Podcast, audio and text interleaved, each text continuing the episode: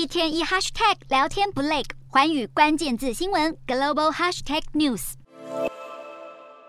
美国房市持续低迷，房价连四个月下降，凸显美国联准会因势升息打通膨生效。不止借钱免费的时代回不去了，有看法认为量化紧缩更加让市场感受到痛。去年十一月，联储会喊出要缩减量化宽松，并且在今年六月开始缩减资产负债表，至今已经缩减三千五百亿美元，未来更可能加快缩表脚步。而历经股债双杀的二零零二年，有看法哥认为二零二三年不确定性还是高。资产配置谨慎为上，整体来说，债优于股，债券优于股票。此外，欧洲央行则将持续收紧银根。二十六号，英国金融时报报道，欧洲央行偏鹰派的利率决策委员，同时也是荷兰央行的总裁诺特表示，欧洲央行升息循环才走到一半，认为未来将每次升息两码，并且在夏季触顶。而无独有偶，南韩央行也可能再升息。南韩今年通膨率飙出二十四年新高，让市场预期南韩央行明年开年第一场的利率会议就会再升息一码到百分。分之三点五，因为南韩通膨压力山大，不止物价斤斤涨，就连电价都要调高。因为燃料成本飙高，导致南韩电力公司今年全年预计净亏损至少约八百亿台币。三十号，南韩当局更因此向国会建议，家庭与工业用电明年第一季将调涨电价上调率直逼一成。